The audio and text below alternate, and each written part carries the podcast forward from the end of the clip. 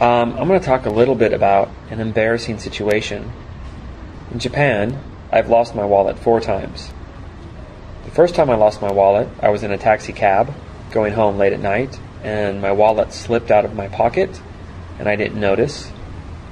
The second time I lost my wallet, I went to a nightclub with my friends, and I drank too much, and I wasn't paying attention, and I left my wallet on the counter of the bar.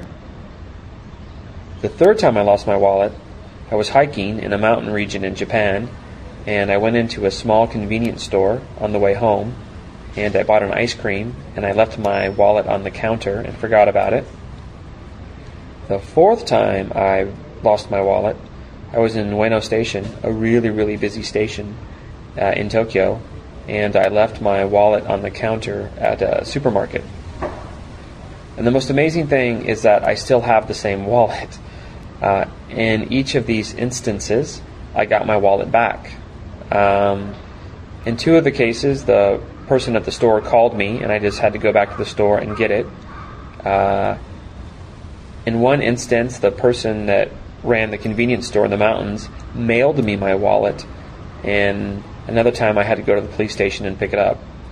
But I think that says a lot about Japanese people they're very, very honest. And sometimes I think maybe Japan is the only country in the world where you could lose your wallet four times and still get it back.